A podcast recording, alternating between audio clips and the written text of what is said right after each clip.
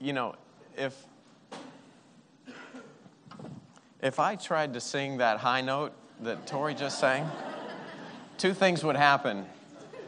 Uh, I'd be in the hospital for an aneurysm, and I would need new pants. I know this if I could sing like that, that's all I would ever do. I mean, that's all I would ever do. Like, I wouldn't even be able to have conversations. It would, I'd have to sing my replies back to you because check out my voice, you know? I mean, that, man, that's, uh, when's the album come out?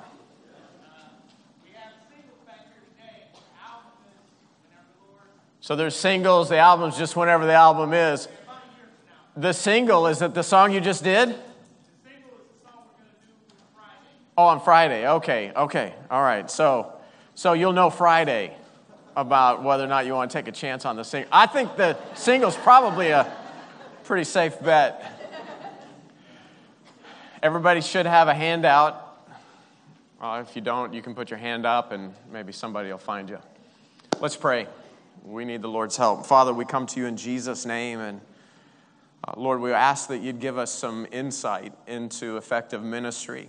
Lord, everything that you've called us to, you've supplied, you've resourced, uh, you have planned, you have enabled, and, and then, Lord, you've done it. And so, Father, give us eyes to see how we are to roll as a church, the way that we're supposed to work and the way that we're supposed to function.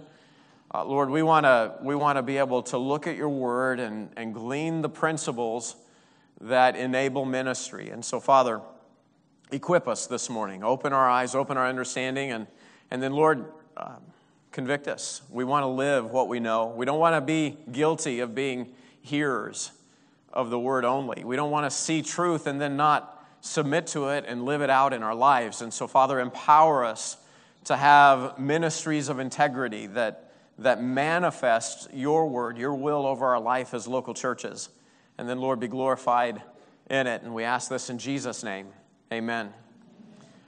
So, we were working through and, and planning the retreat for this year, and Pastor Shelby said, Hey, I think we need, as a church and as churches, uh, we want to look at the ministry principles that, that uh, we've been rolling with at MBT, and we want to spend a little time um, examining those. And so, uh, since it's Alan, uh, Alan gets what Alan wants, and, and so this is what we're going to do here uh, today and tomorrow on Saturday, I will re- I'll be replaced by extreme compounded cuteness. The kids, be praying for the students. Right now, there's a children's camp. They're learning music. They are learning uh, what it means to be a knight for Christ. And so that's, they've got kind of a medieval theme going this week. And if you're a parent, you already know all about that. But be praying for the kids and then be praying for the students. The students have their camp in the mornings. And so we want to be trusting that the Lord is meeting with our, with our kids. Uh, we want whole families to come back having heard from God and being refreshed in the Word. Amen? So, we actually, as a church, MBT just turned 10 uh, this last year, and we had a big party. Yeah, praise the Lord. And it is amazing how much has changed over these last 10 years. And just let me take you back to the beginning a little bit before we get into the nine principles and, and kind of help you maybe understand some of the genesis for why uh, we wanted to describe and try to empower ministry at MBT the way that we did. Um, you know, back in 2007, when we started as a local, independent local church, um, we were a very small group of people and we had one pastor.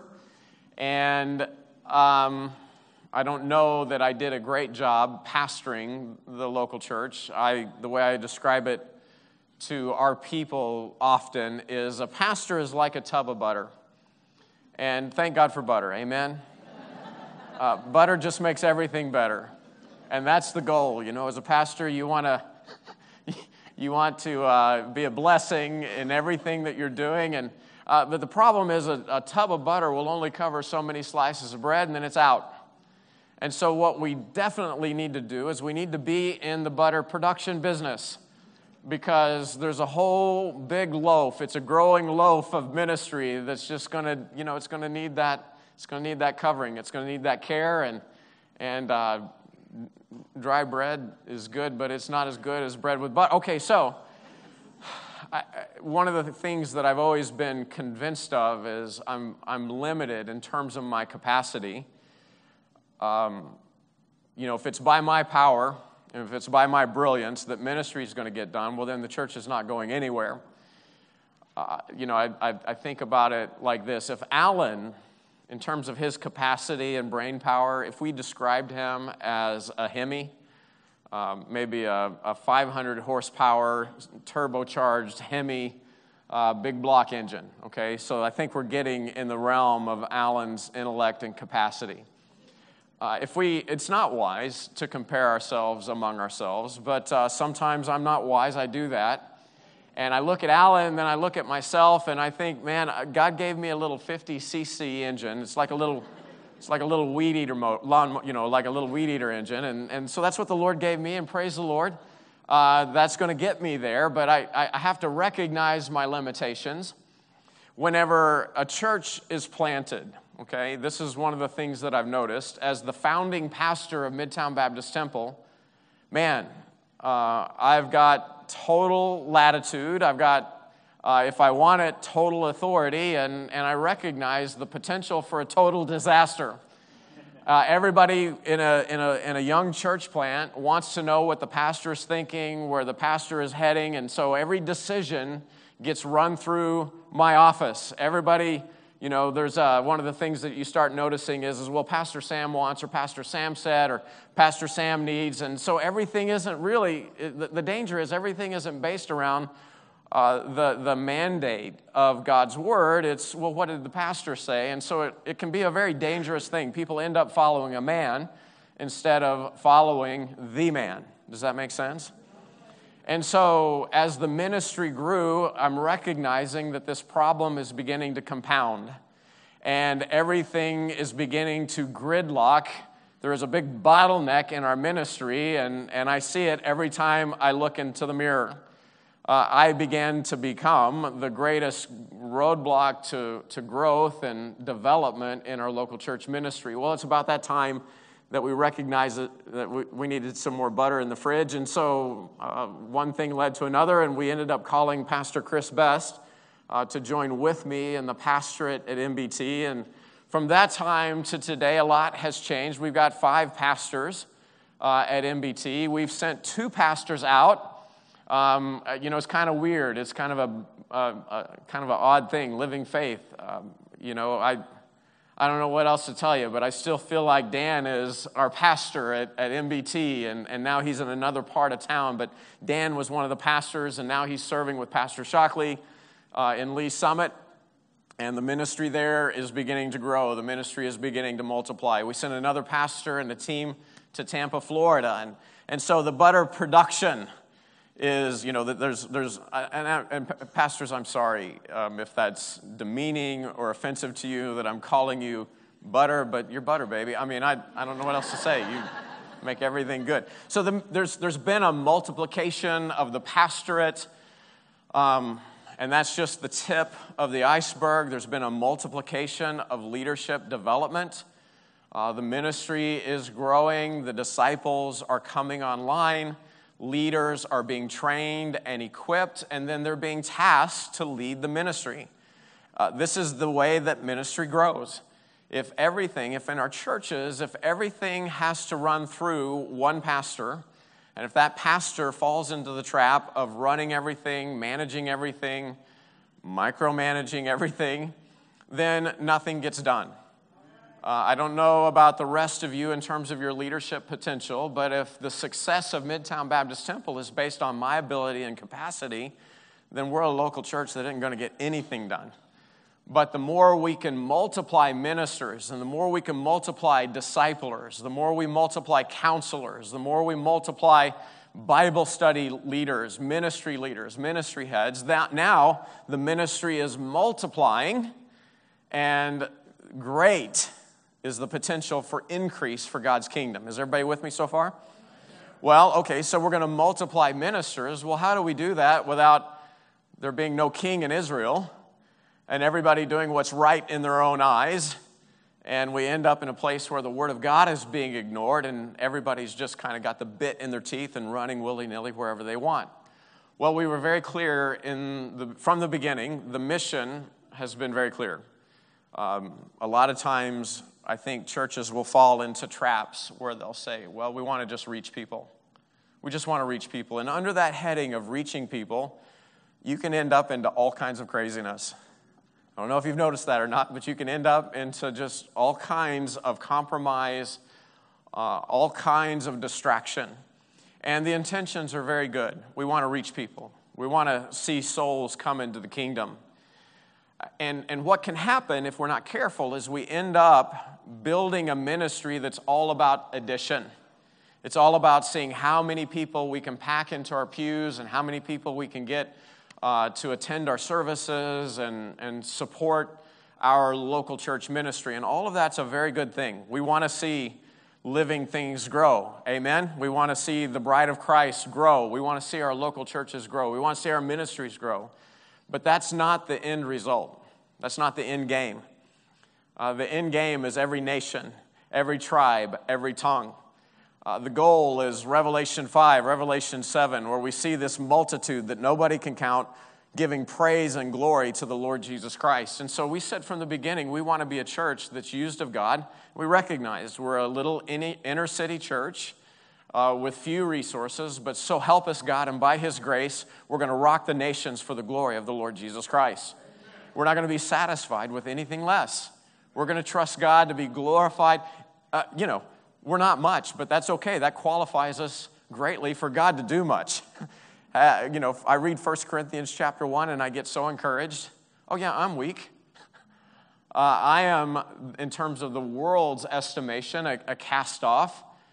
God, I'm qualified for you to use me, and as a local church, man, you can use us greatly to be glorified in the uttermost. And so, what we're trusting the Lord for is to have the kind of ministry and impact where there will be people in other nations and in other generations who will bow their knee to the Lord Jesus Christ and confess him with their mouth, and they will never know our name. They'll never know the name Pastor Miles. They'll, ne- they'll never know the name Midtown Baptist Temple. But man, it was us that God used to train and equip and send the people that trained and equipped and sent some people that met them where they were at and preached the gospel of Jesus Christ to them in the power of the Holy Spirit and the truth was understood. They submitted to it and they cried out for mercy and salvation and they began to follow Christ according to his word. That's going to be fruit to our account at the judgment seat of Christ. It's the only pyramid screen, uh, the only scream, the only pyramid scheme in the history of the universe that actually has some substance to it. Does this make sense? Anything else where you're like working to get four or five people under you and some other cut, man. Okay, so anyway, don't waste your life. Okay, so we, we, we want to make sure that what we're doing in ministry is having the outcome that we say that we want.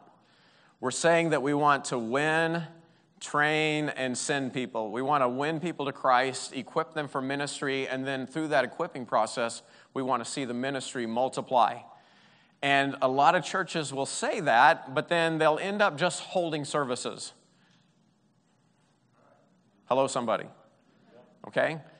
Uh, we don't want to be guilty of saying we have a desired outcome, but then never do the things that Scripture very clearly commands that will end up producing those outcomes.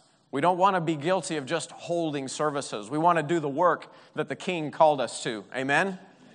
Okay, so if we're going to multiply leadership and we're not going to have a ministry where everybody's doing what's right in their own eyes, and for every leader, that's a different direction in ministry. No, no, no. The work is very clear. God called us to win souls, and those souls that come to Christ, we disciple them, we teach them all things whatsoever the Lord has commanded them, we baptize them.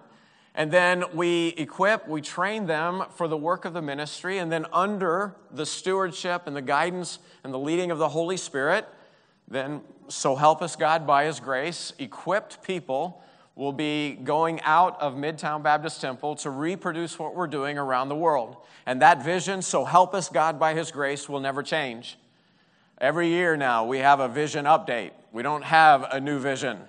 I want I want us to get to the place as a local church ministry where the people are saying, Miles, we already know what you're going to say. Can we just save this Sunday and get something else done?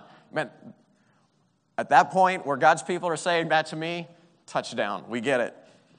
Our mission as a local church is to win souls, to disciple the saved, to train and equip them for the work that God's called them to.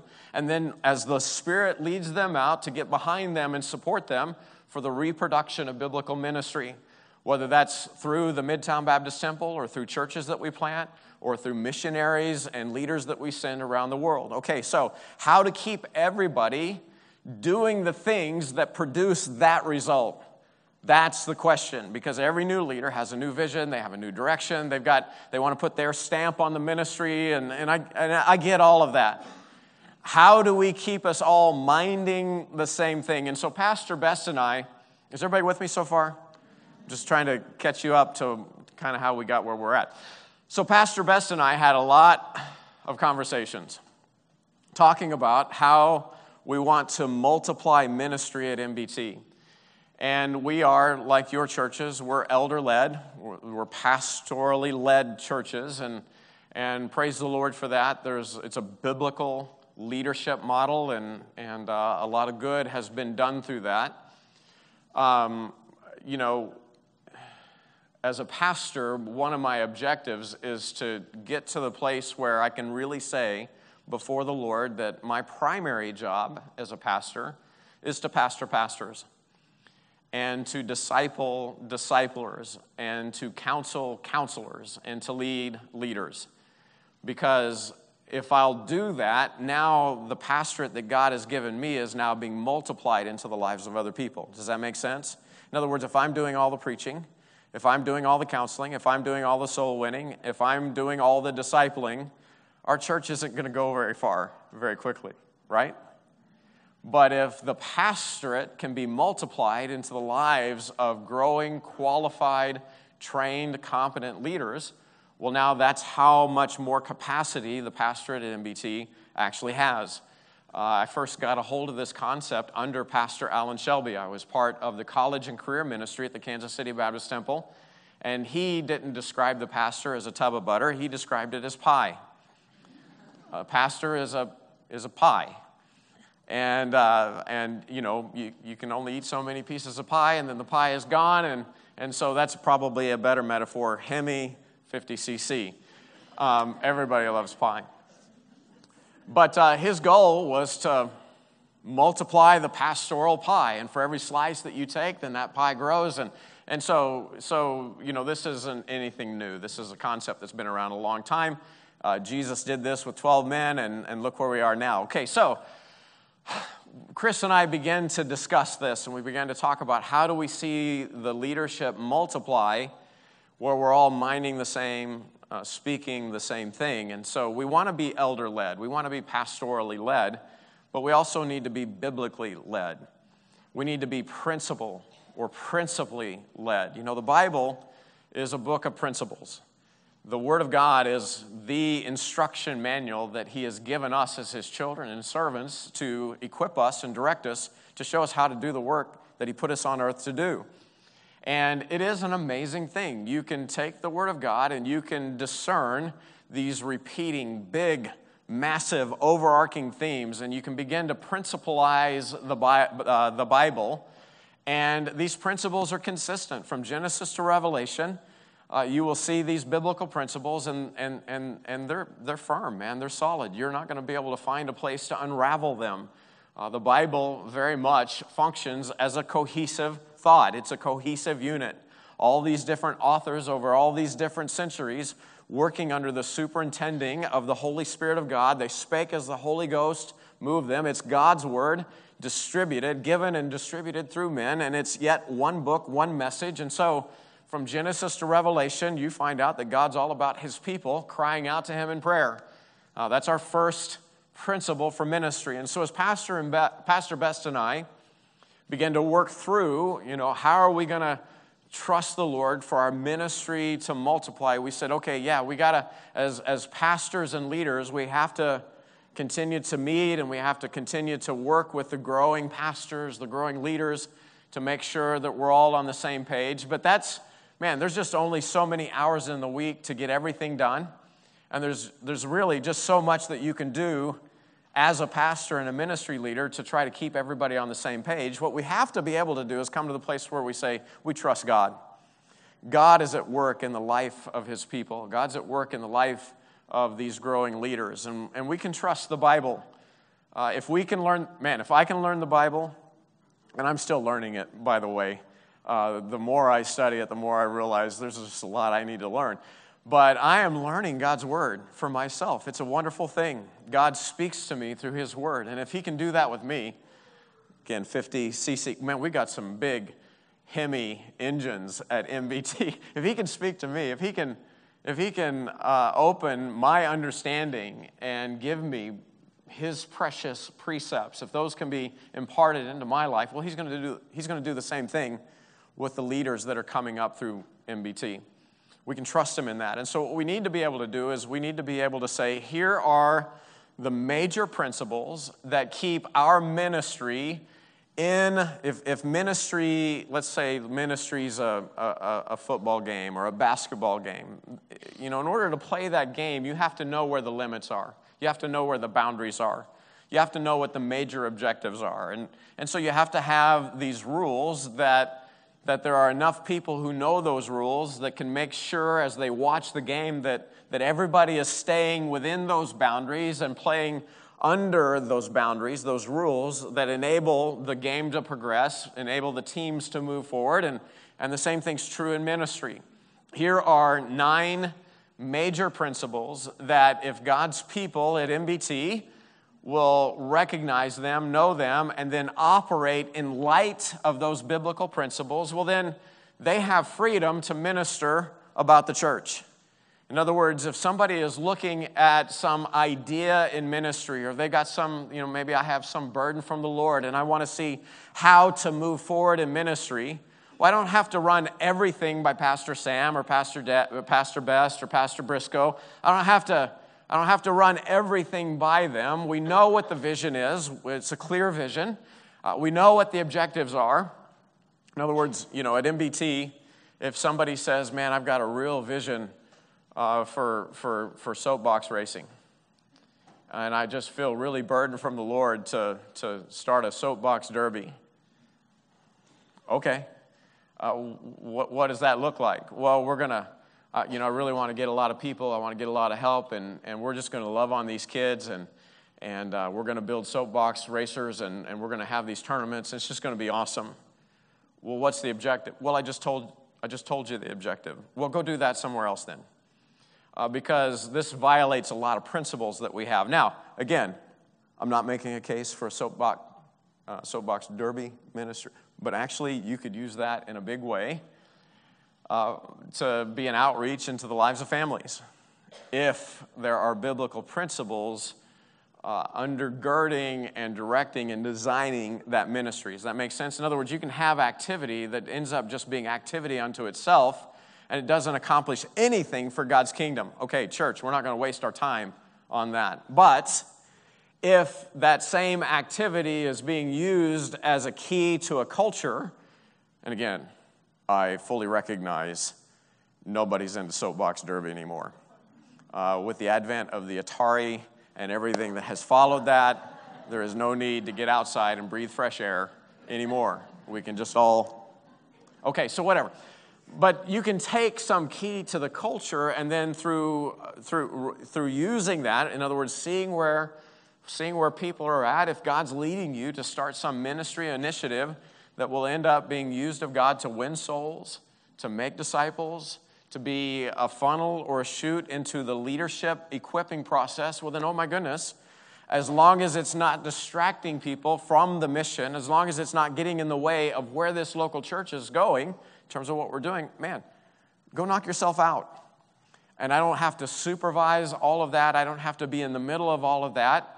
If the, the brother or sister in Christ who is seeking to grow and multiply ministry, as long as they're in bounds, as long as they're under the submission of biblical principles, well, then, you know, I don't have to be on top of everything because the Word of God is already very clear and God's on top of everything. Does that make sense?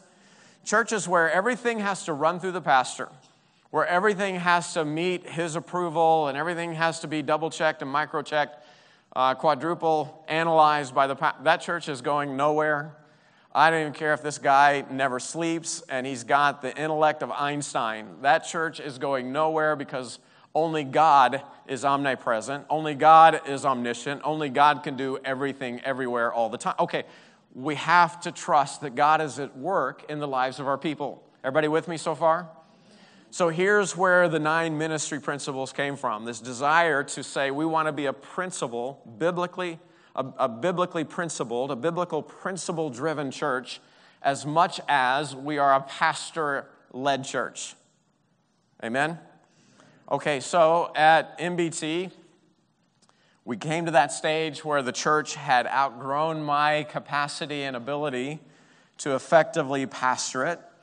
A small inner city church with few resources, but man, I praise the Lord uh, for the people that got full of faith and, and said, So help us God, by God's grace, we're going to trust Him to plant a biblical ministry in the heart of the Kansas City Metroplex. Uh, these are men and women who, in the face of a lack of resources, I mean, literally, when we started, uh, we had a coffee table and a cardboard box for our workstations and our children's ministry. That's what we started with a cardboard box and an old coffee table. Um, Dan painted some neat words on it, and so that made it cool, and, and, and, and we were in business. We were very hip. No? It wasn't you? It was who? It was Blake? we'll worry about who did it later. You guys can figure that out. Um, no cold, no hot water in the wintertime. Uh, this is one of the stories we tell all the time. In the beginning of our, ch- like, nobody would actually want to come to our church, okay? The, the kids would start shrieking and screaming and weeping whenever they go to the bathroom because they knew we would make them wash their hands. Well, there's in the dead of winter, there's no heat, uh, there's no hot water, and so we'd the, these poor kids would have their hands plunged in the in the icy grave of you know what. Uh, so it, it it just was. I remember we would see. I remember I would see mothers come in with their kids, first time visitors, and they'd walk into our children's area and they'd have this they'd have this look like you could just see it the math the wheels are turning but the look looked like this i'm like that person is never coming back and uh, i would from time to time i would i'd walk hey you know hi it's good to meet you and you know we got plans for this area uh, one of these days there's an upgrade coming down here um, you, you know uh, one thing, we don't, we, don't, we don't have classrooms and walls, stuff like that, but man, we got people who are full of faith and they believe that your kids can learn the Word of God for themselves. It's not babysitting at MBT. It's discipleship. Your kids, if you'll, if you'll, bring your, if you'll consistently bring your kids here, they're going to learn the Bible. And uh, most would smile politely, and that'd be the last I'd ever see them. But you know what? A few would recognize the value in that. And uh, it's been amazing to see what God has built over the last 10 years.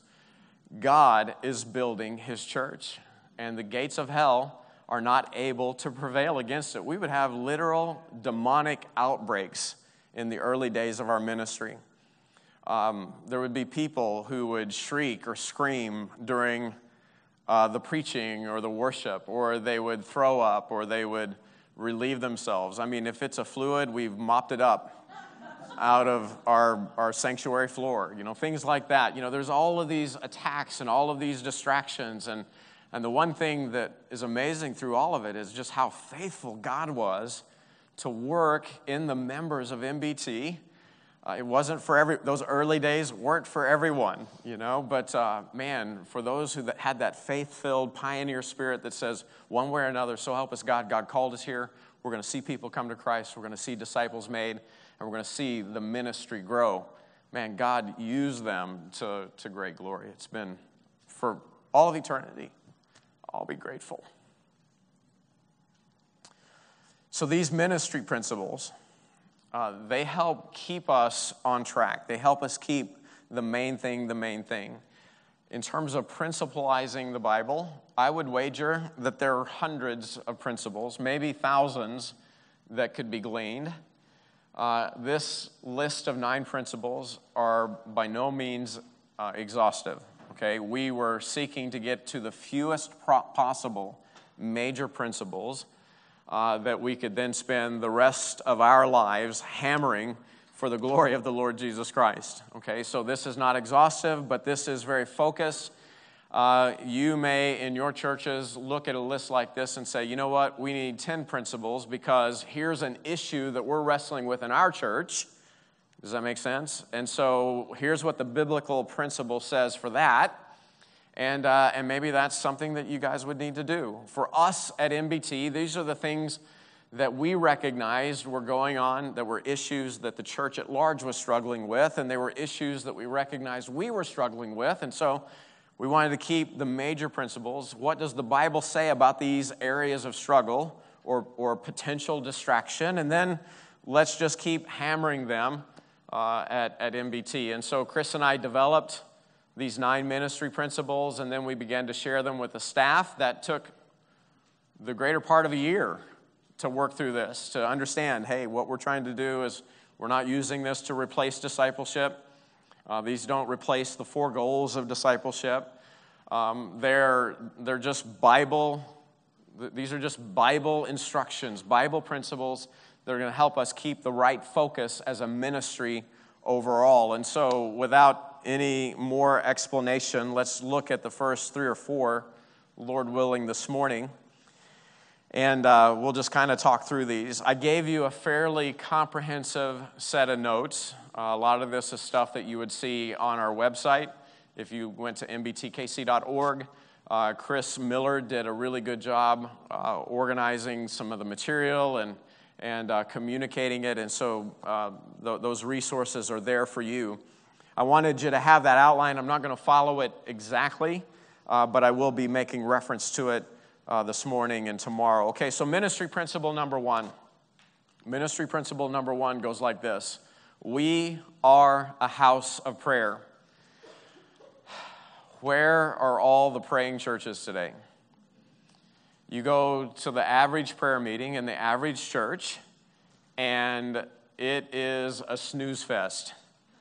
You know, all of the prayers are going to be centered around everybody needing work, uh, their boss as an antichrist, uh, Aunt Mildred's bunion, and Uncle Joe's back. And you can only deal with those kind of prayer meetings so many times before you honestly don't care about Mildred's bunions and Jack's back, but you make a show of caring. And so when everybody's praying, uh, you're, you're taking notes on your phone which is really you just texting your friends, right? Or uh, you're uh, maybe checking your Facebook feed or what, or you're just taking a nap. And so, one of the things that churches wrestle with is how do we, how do we as a church become a people of prayer? And, and so, the typical response is, well, we need a prayer meeting. And usually, then that prayer meeting gets relegated to a small section in your Wednesday night service because that's, you know, all that we can get. We're going to try to attach our prayer to maybe something else that we're doing as a church. And as long as it doesn't take more than five or 10 minutes, then we can say that we as a church have prayed together. And man, praise the Lord for that. And praise the Lord for those attempts. Uh, praise the Lord for those strategies uh, because the church really does need to pray together. We need to call on the Lord together. You know, the ministry that God's called us to do we have the capacity to fulfill that ministry in the power of our flesh? In other words, can you save anyone? Man, I can't get anyone born again. I can't, I don't have the power to grant new life, the new birth to someone. And for someone, you know, the, the angels are greater in power and might. How am I going to see somebody translated out of Satan's kingdom and into God's kingdom? Uh, that is beyond my capacity. That's beyond my ability and my power except God move, except God build his church, all of my activity and human endeavor, I'm laboring in vain. Hello, somebody.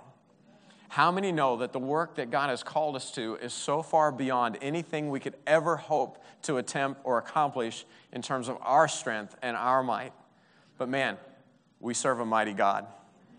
And His Word is full of promises. Prayer is all about God's people getting a hold of God's Word and crying out for the reality of it in our lives and in our ministry.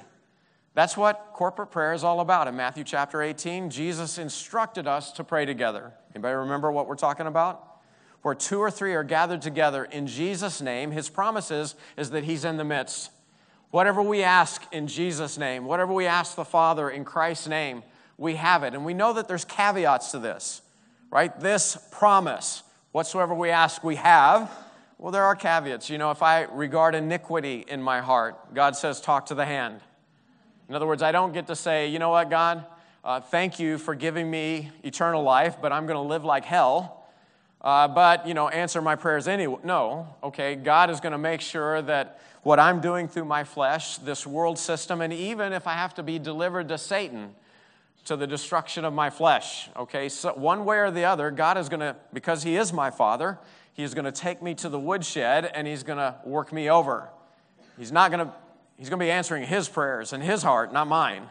If I regard iniquity in my heart, God says, talk to the hand, right? I have to ask according to his will. I mean, there are caveats to these promises. You got this is a smart crowd. I think everybody knows what I'm talking about. The Bible is very clear on how we come to the Lord in prayer. The problem is, is we've got a lot of people who will say that they're biblical in the doctrine of salvation, but in terms of Christian living, really, you're just, you're just a Calvinist. You have this mindset. It's very easy for God's people to fall into the trap of saying, well, you know, God's sovereign, and it probably doesn't matter if I pray or not. God's going to just do what God's going to do. And, and I know that God's not willing that any would perish, and so, you know, souls are going to come to Christ, and whether I pray for them or not. Are you kidding me? God is sovereign. And he determined that he is going to see souls saved through the prayers of his people. Where are the people who have read 1 Timothy chapter 2? In 1 Timothy chapter 2, in verses 1 through 8, we are commanded to make all kinds of prayers for all kinds of men because God is not willing that any of them perish. We are to pray for all kinds of men because God's will is that all of them would come to Christ. Nobody gets saved but what somebody is praying for them. And it, it is an amazing thing to think about. We've got people that we know that are lost in sin and they are literally on their way to an eternity in hell. And we can't bother to be brokenhearted over that. We can't bother to get on our knees and cry out to God for their soul. We did it whenever we came to saving faith, whenever I recognized that I was on my way to hell, I got really motivated to pray. It was amazing what happened. I went from being self sufficient and thinking I had the world by the tail to, oh, God, have mercy on me, I'm a sinner. Once I saw the solution of the gospel of Jesus Christ, man, it was a done deal. I, you couldn't have stopped me from praying. There was no, I saw the reality of my need.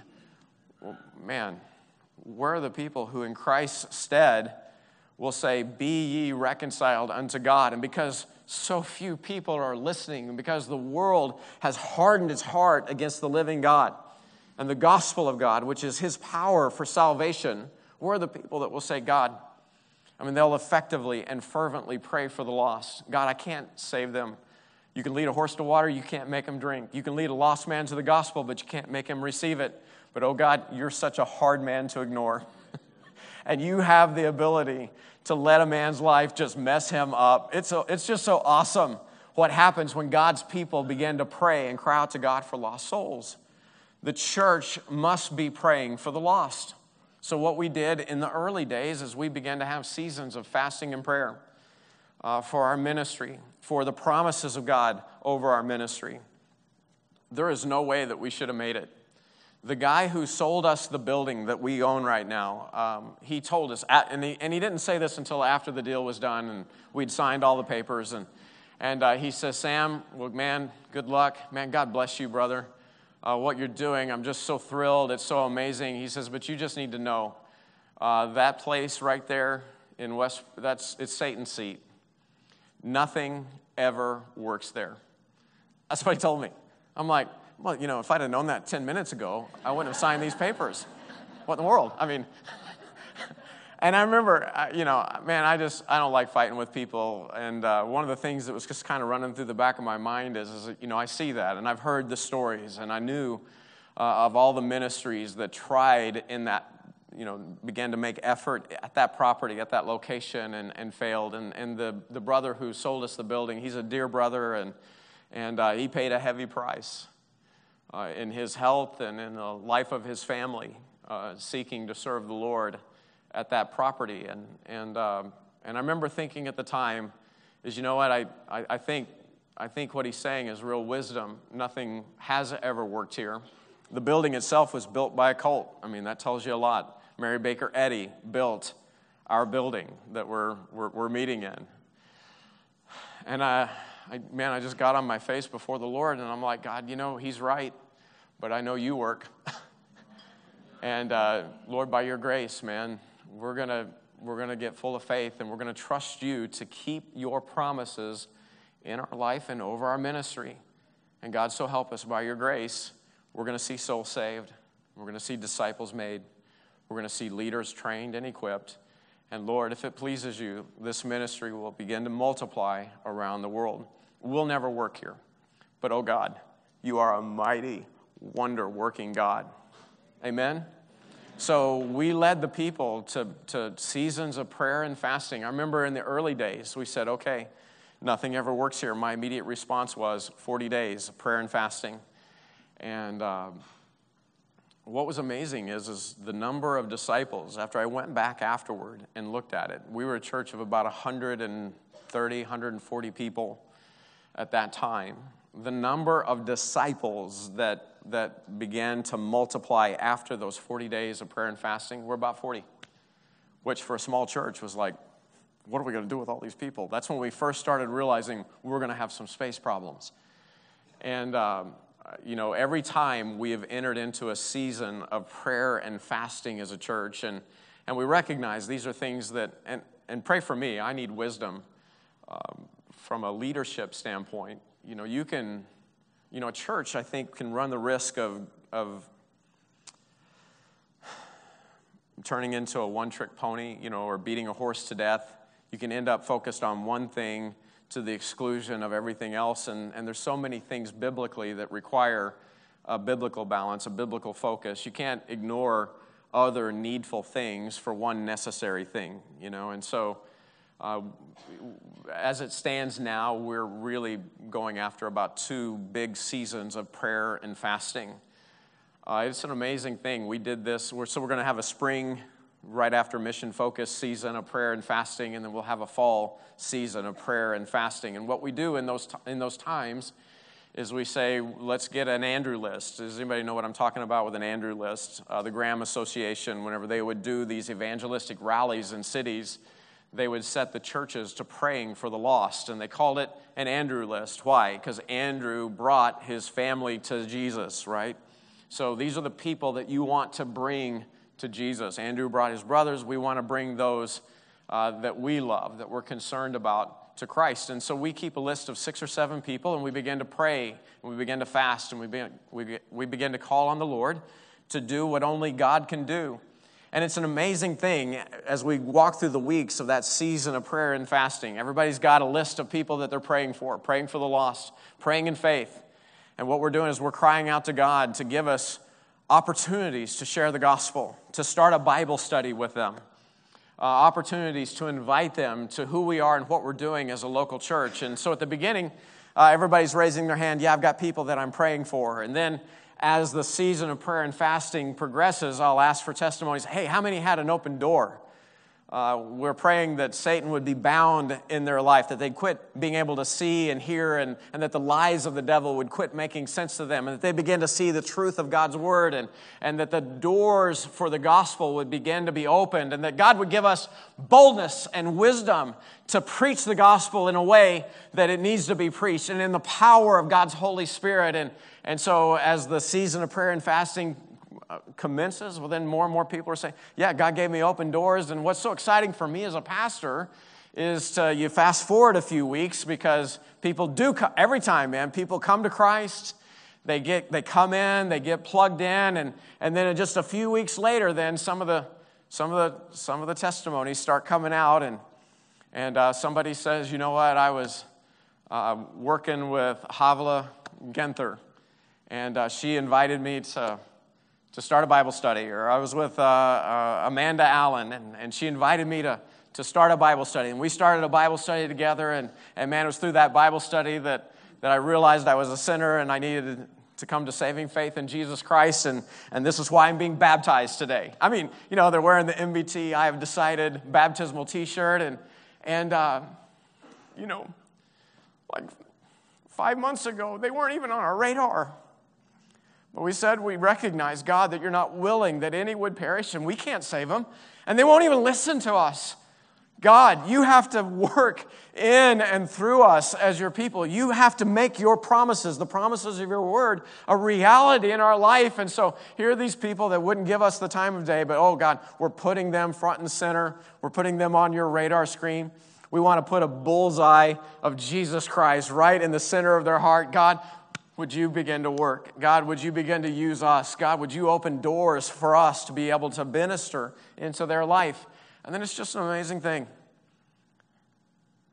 It's almost like whoever would have thought these people that before would never, would never darken the door of our, they're like their whole world just starts coming apart. Um, their, their countenance changes, their whole attitude changes, and, and what was closed yesterday is open today. And now all of a sudden, here's this person who is actually considering the claims of Christ. And, and, uh, and then, man, they come to the place where they're born again, and, and now we're off to the races. We got another disciple uh, of Jesus Christ. Does this make sense? Had we not prayed, had we not prayed and fasted and cried out to God, and in so many cases with strong tears, God, there's no hope. Like, there's nothing we're going to be able to do to get this person to wake up and smell the brimstone, you know? Uh, once God's people begin praying in faith, man, now the doors are opening and, and the whole dynamic, the whole landscape changes, and now what God promised becomes now reality in the life of God's people. Does that make sense?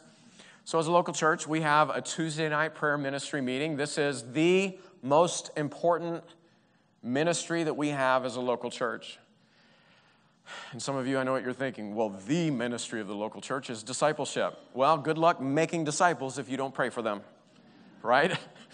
So, because we recognize that God has called us to make disciples, well, now we got to pray kingdom prayers. Uh, the corporate prayer ministry on Tuesday night is the most important ministry that we have as a local church because that's where all the worshipers come from.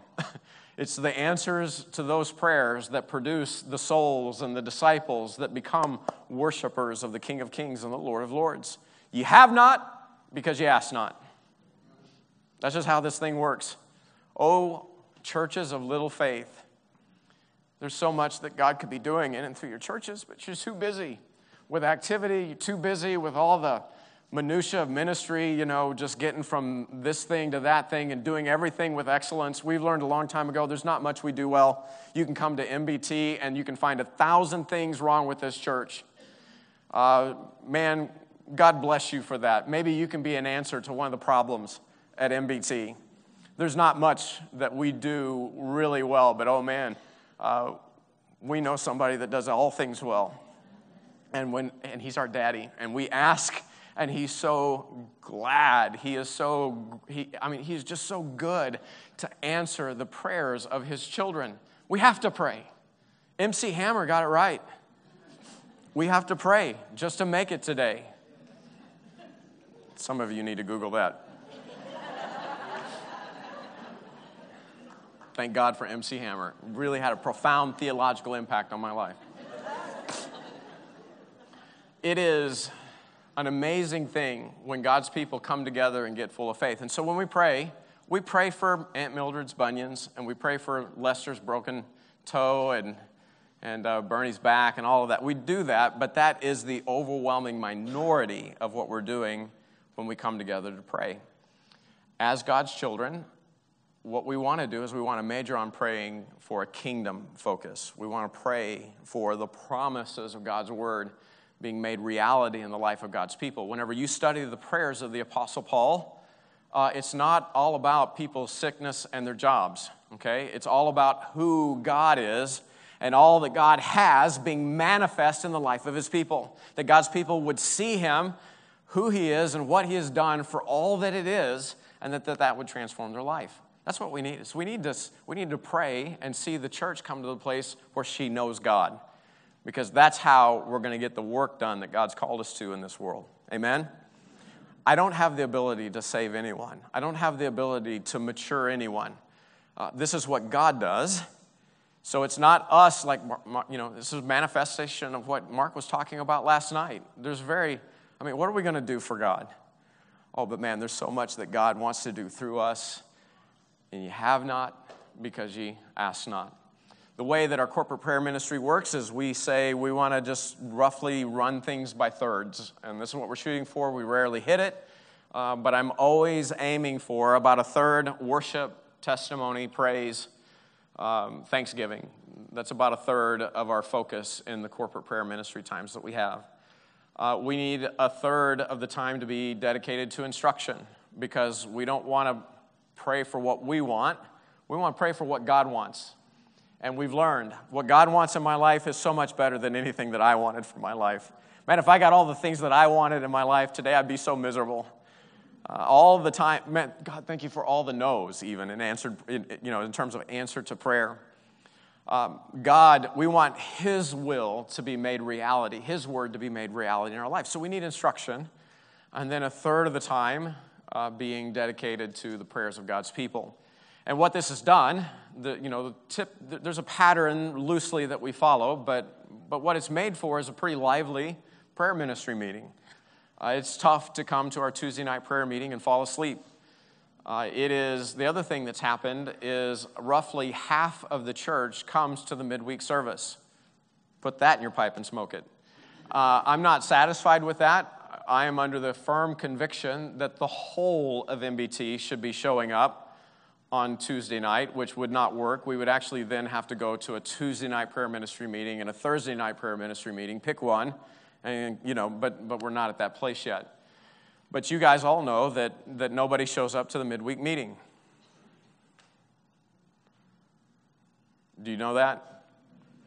Uh, that's what happens, you know. So if a church, if it's church of a thousand, you're lucky to get 10% of the people to show up uh, for the midweek shot in the arm the midweek meeting. And, and so it is an amazing thing whenever God's people come together and Jesus is in the midst. You kind of, man, you kind of want to come back. it, is, it is fun, it is awesome, uh, it's a little terrifying. It's wonderful to meet with the living God. Amen? So this needs to trickle into everything else that we do. You know, when Jesus came to the temple and he saw that other business was being prioritized, he got upset, didn't he? And what did he say? You know, you made my house a house of merchandise. That's not what I designed. My house shall be called what? And house of prayer for who? Okay, well, now you have some homework. Who is this house of prayer for? All people. Okay, so this needs to trickle down into every area of our ministry. Whenever God's people meet, they should pray. I mean, I don't have a perfect family. Uh, you know, there is something to be said for you're raising adults, people that are self sufficient and, and they're not in your ear all the time. I mean, that is the goal. Um, you know, Sophia, for example, she turns 20 here in a, in a week or so, and, and so she's not in my ear all the time, but she doesn't go out of her way to avoid me. I like that. That's a good thing. Um, when families come together, at our family, I have this thing that I love. It's called the miles pile. You may have something similar in, in, in, your home. It's very hard as my kids get older, it's hard to get a miles pile going. But basically, the miles pile is whenever the whole family can be together and we'll be piled on the couch talking. We'll be piled on the couch. Maybe we're watching a show or something. And I just love being literally in the middle of my family. Just smother me in Miles's, and I'm just happy as a hog in slop. Not that you're slop. kids. Okay. I think that's how families are supposed to operate, right? Uh, God's Spirit, Romans chapter 8, bears witness with our spirit that we are the sons of God, and we can cry out to our Father and call him Daddy, Abba. Amen? Why wouldn't you want to spend time with him? Uh, speaking to him together as a family. Why wouldn't we want to spend time? We're really good in our churches of hearing from him through his word, letting God speak to us through his word, but we need to talk back, and he wants to hear from us, and he commands it. And so it should be a natural thing when God's people come together to pray and so when we have meetings, when we have ministry activity, whatever we're doing, we want to acknowledge, I mean, we want the Lord to bless what we're doing. Amen?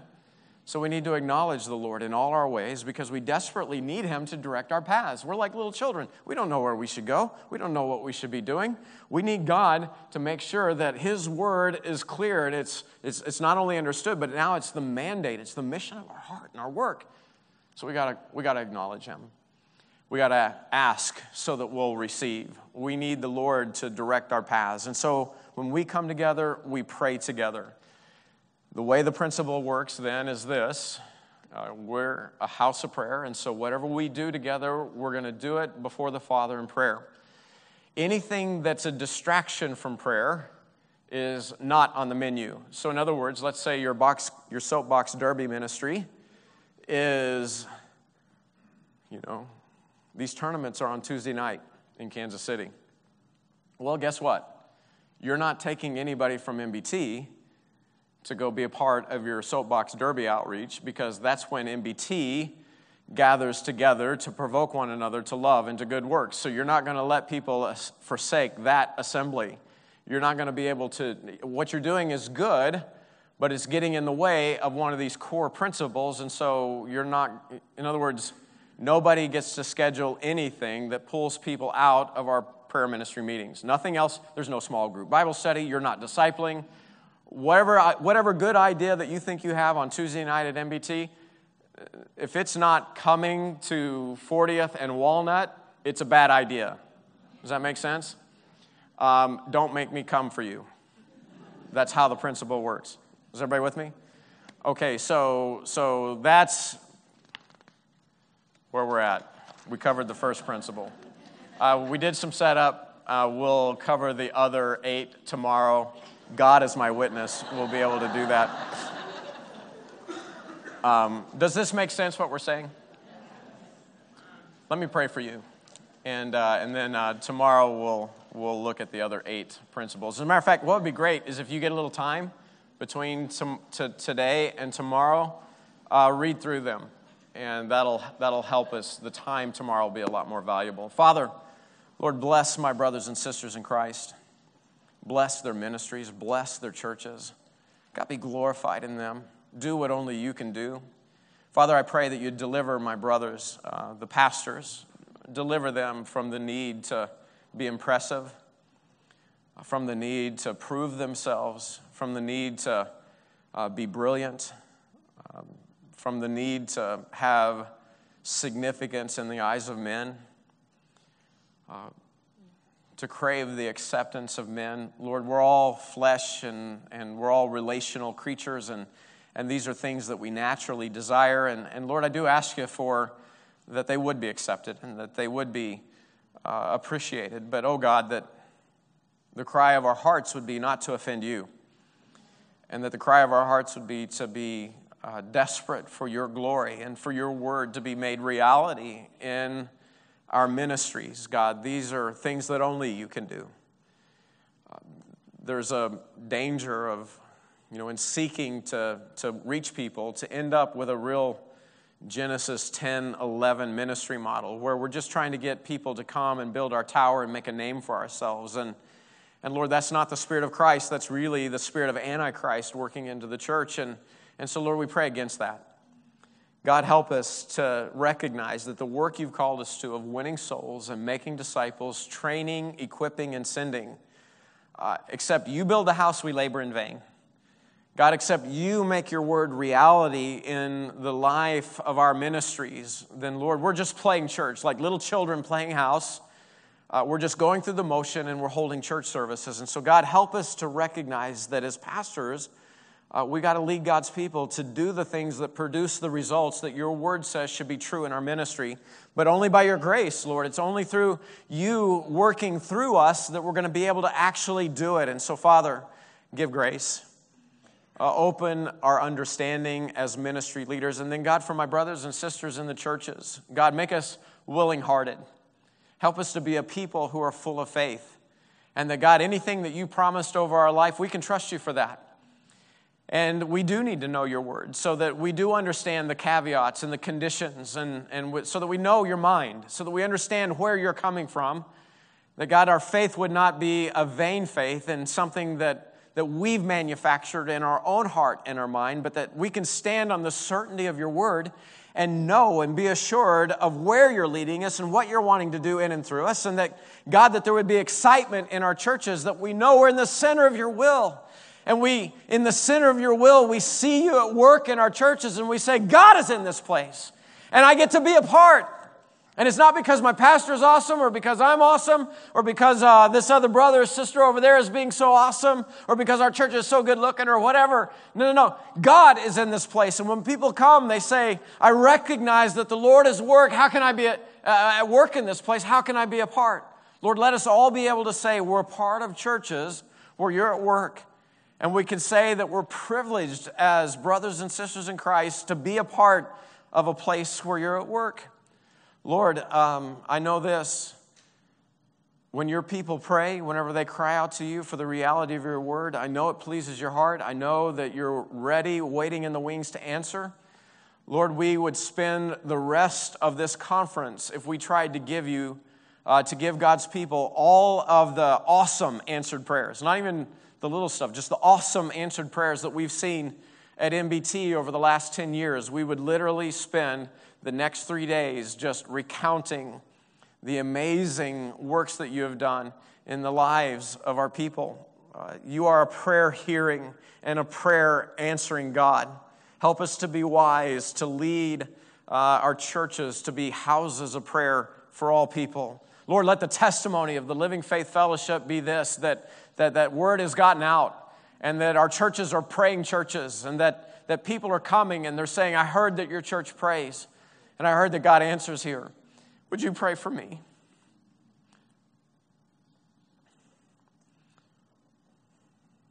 God be glorified in our fellowship.